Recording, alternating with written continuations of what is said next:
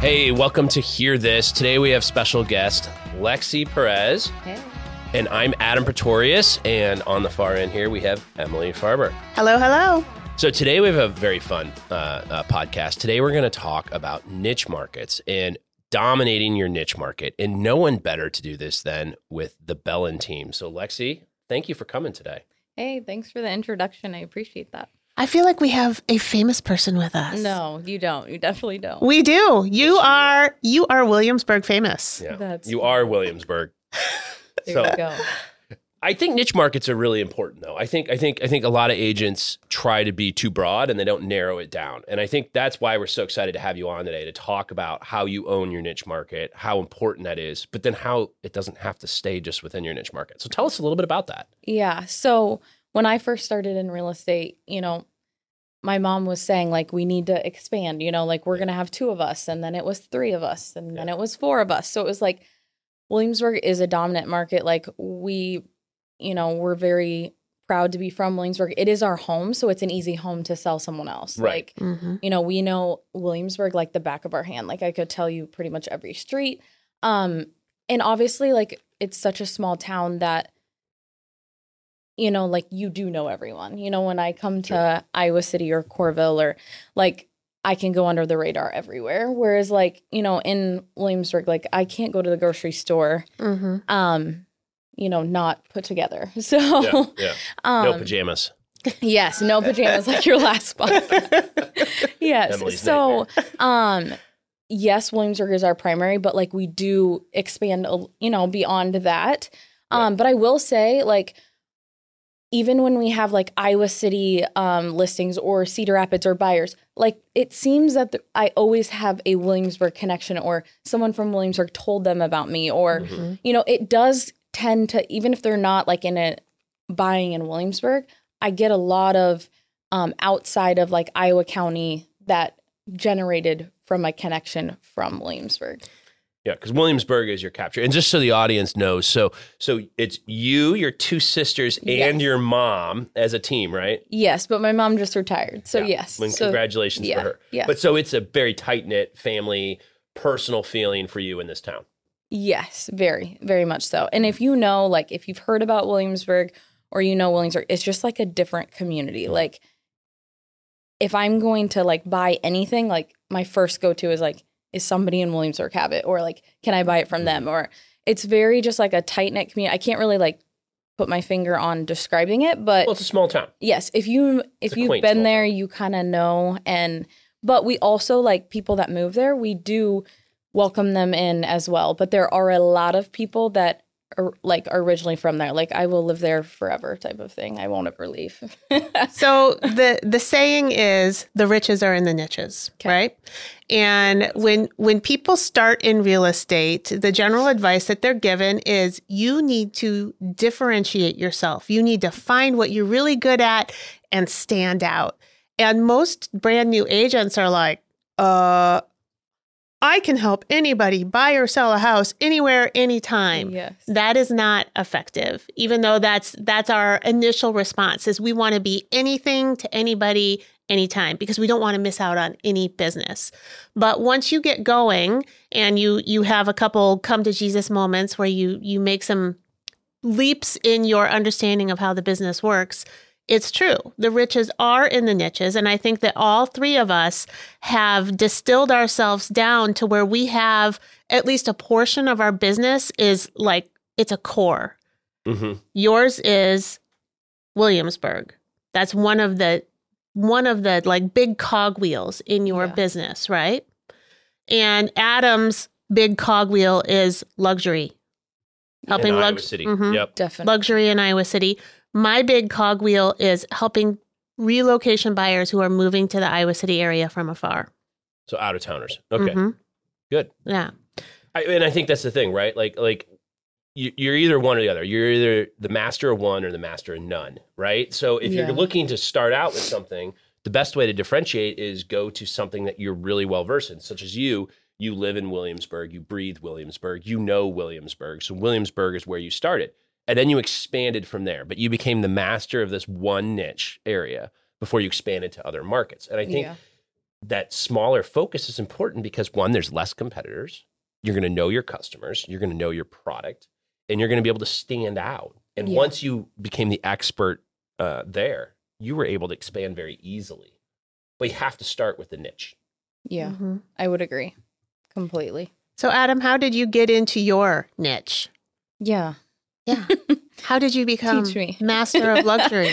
That's a good question. I guess I haven't thought about it to analyze it. I mean, I think, look, if you want to break into luxury, you're, you're not going to do it unless you are also going to uh, social clubs and events and um, uh, relate to people that are also in the same market as you. Um, Mhm. And you have to do that. So, you know, maybe you're going to a private country club that other people are going to, um, but you have to sell, live, and know the products there. I have to know why would somebody spend twenty thousand dollars on a refrigerator? Why would they? Someone might think that's funny, but the type of clients that I work with, they there is value in that, and there's a Mhm. reason they like that refrigerator. I know all the brands that you know, and I know them from head to toe, and you have to know that because you have to understand your market, you have to understand your competition, and you have to relate to the people that are your clients in that market. And I think that's very important. I think a lot of people just think that they're gonna they're just gonna jump into a luxury market, and it's it's hard to do. But it's the same way that I don't go to Williamsburg and really act like I know what I'm doing there because I it's not my I not I don't I don't know where the coffee shop is. I don't know Mhm. where you know why would somebody for me, I just would, don't understand the type of client that would live in Williamsburg to know where they would want to be in relation to the coffee shop, to the schools, Mhm. to the grocery store. And you know all that. Yeah. And so I think the same thing goes then for luxury, right? Like I have to know what my clients' needs and wants are and then cater that. The same probably for you in a relo. Tell me Mhm. about people relocating the area. So people reach out to me through my YouTube videos all about Iowa City. And when I first started those videos, I did not realize that that was going to be the bulk of the clientele that came to me through it. Mhm. But just over the course of time, repeated action, um, I've become very comfortable with it. Now I s- sometimes create videos that are specifically targeting those people. Like I published one today that is all about the best towns surrounding Iowa City because mm-hmm. I, it's a conversation that I've had over and over. People say, "Oh, I'm thinking about living in Iowa City, but I don't think I want to live there. Where else should I look at?" Well, anybody who lives here it- anybody who lives here is going to rattle off the usual suspects. Well, there's Coralville, there's North Liberty, there's Tiffin, there's Solon, there's West Branch, and you you just keep ratcheting outward. So this video was just specifically about our core five. Of course, there's more. Um, and I did mention in the video, there's more, but I don't have time in this video yeah. so the the video may seem like a no-brainer to people who are already here but it is exactly what a relocation client wants to know about Right. and i guess that's that's how i i became this relocation expert The number one in that market. I Mhm. like that. yeah So how about that- you? Where do your leads come from for Williamsburg? honestly, like I would say 90% is like word of mouth. And each client I take on, like I'm going above and beyond, doing my absolute best I can, hoping that like I'll get that review. And Mhm. like I was always taught at the very beginning of real estate, like you've got to market like crazy for the first five years. And then after that, it will come type of thing Mhm. because people will be talking about. And that could not be more true. But also like maybe some people have the perception like, you know, your mom was in real estate for 30 years. So you kind of like had that business, which I did have a, you know, a book of business as well. But I didn't like just, hey, hang on to that. And just, I had to go beyond that, start billboards and, you know, like take the marketing to the next level to be able to add both my sisters on. You know, like that was Mhm. never really the intention. But basically, like from 16 on, I was dead set that I had to do real estate. Like it wasn't something that, you know, I did not want to do the whole college run. And it was like, Mhm. so so you didn't you didn't back into it accidentally the No, way no. so many other people do end up in real estate Yes, and I do think like that perception maybe is like, oh, you know, you just did it to do it type of thing. But it's Mhm. like I've always kind of had my mind set on it. And our roots run deep in Williamsburg. You know, my dad's a builder. My brother and brother in law are builders. And Mhm. um my grandfather was a builder in Williamsburg. So it's not like it, you know, it is it is something that I feel like just drawn to overall. And now you've got your little children. yes, and my kids creating. will sell real estate. that is not an option. Kidding. Well, it's a family business. hmm It's it's almost like you're the Williamsburg Mafia. Hey, Just well, kidding. I will say, like, I now want to say, like, we're more like Iowa County because we like have expanded. I mean, we sell a ton in Marengo as well, and right. we have a lot of business there. Like, it's not like it's just Williamsburg, but like Iowa County, I feel comfortable in any neighborhood in Marengo. Like, I could tell you a lot about that too. You know, Yeah. it's more like when I get to like Iowa City, for example, like I forget that you have to pay to park and Mm. like, hmm you know, that I gotta allow myself an extra 10 minutes for like, you know, it's just Finding different. a parking spot. yeah, like there's no Grubhub, there's no, no Yeah. like there's one option for everything. Like there's Mhm. not multiple, so it's a treat when I'm. So let's talk a little bit about how agents decide what that niche is going to be because that is a that is a hard decision. I remember talking to someone who was somewhat of a mentor to me and she told me you need to choose a niche and I didn't want to. I didn't want to limit myself. I felt like I was going to be leaving business on the table if I chose something and focused a lot of energy on it. Do you guys have any tips on how people could choose what their specialty is going to be?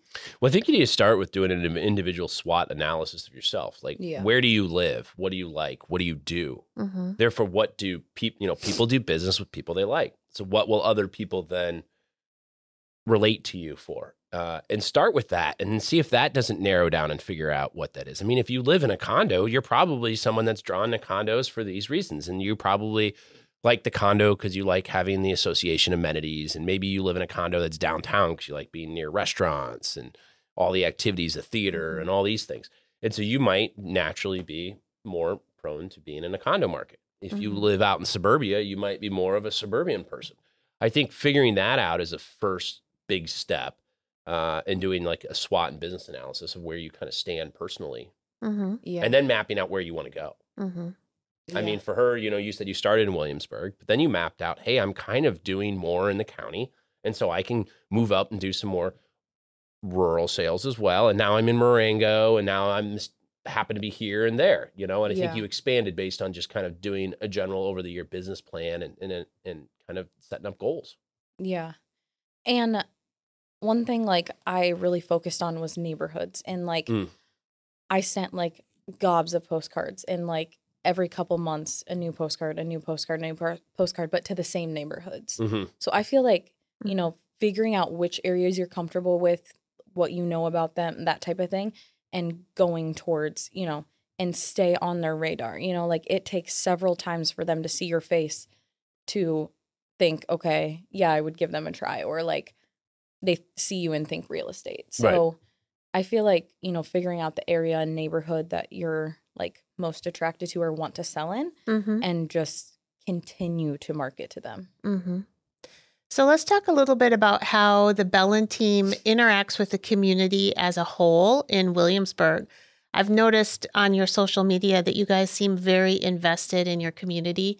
Do you feel like being being social about your financial commitment, your time commitment to to the community as a whole really helps solidify your position as Williamsburg's, you know, main agents?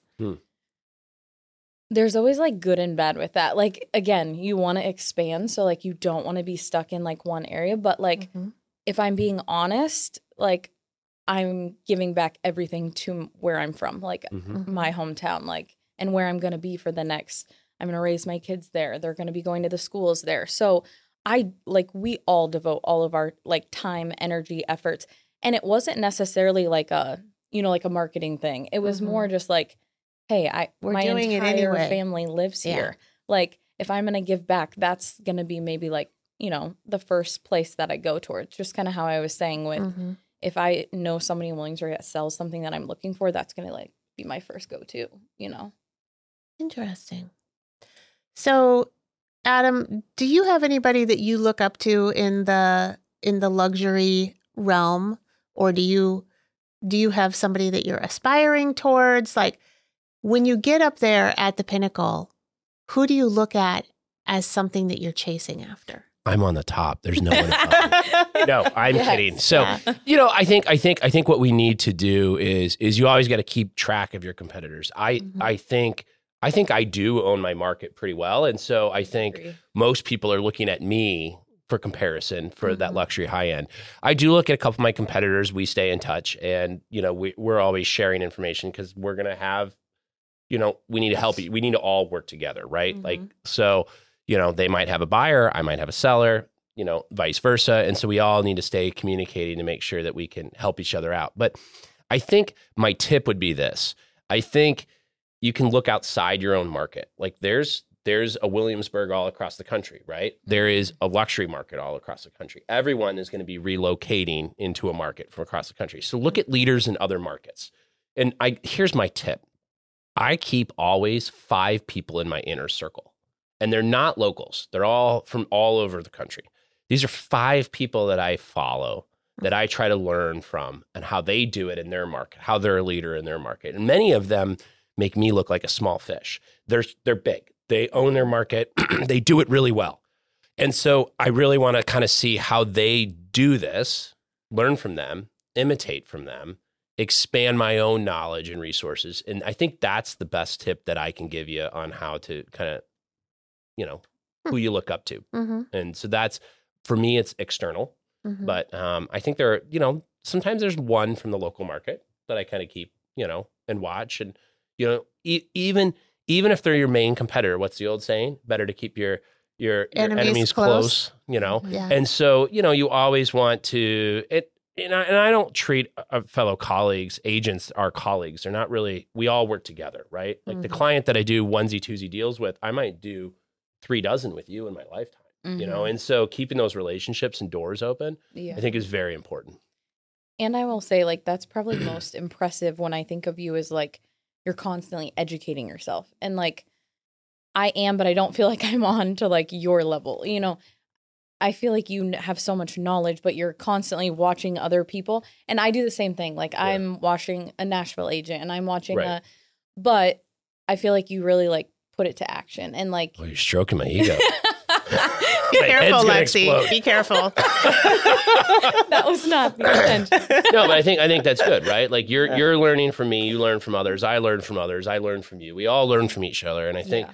think it's important that we do look to others and we ask others for help and questions when we need it because Yeah. you know if i'm going to go to williamsburg i might probably just refer someone because it's not what i know but Yeah, if yeah. i do then i call, i know that i can call you and get some tips and i hope Yeah. if somebody's doing has a listing in a luxury market or has a buyer in a luxury market they might call me and ask me some tips or look for some help Yeah. Yeah.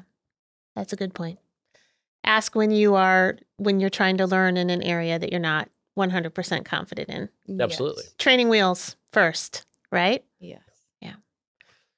Yes. All right. Well, I think that's a wrap for this episode of Hear This. Thanks so much for dropping in with us, Yes, Lexi. We appreciate it. great thank you Yeah. And we'll catch you later. thanks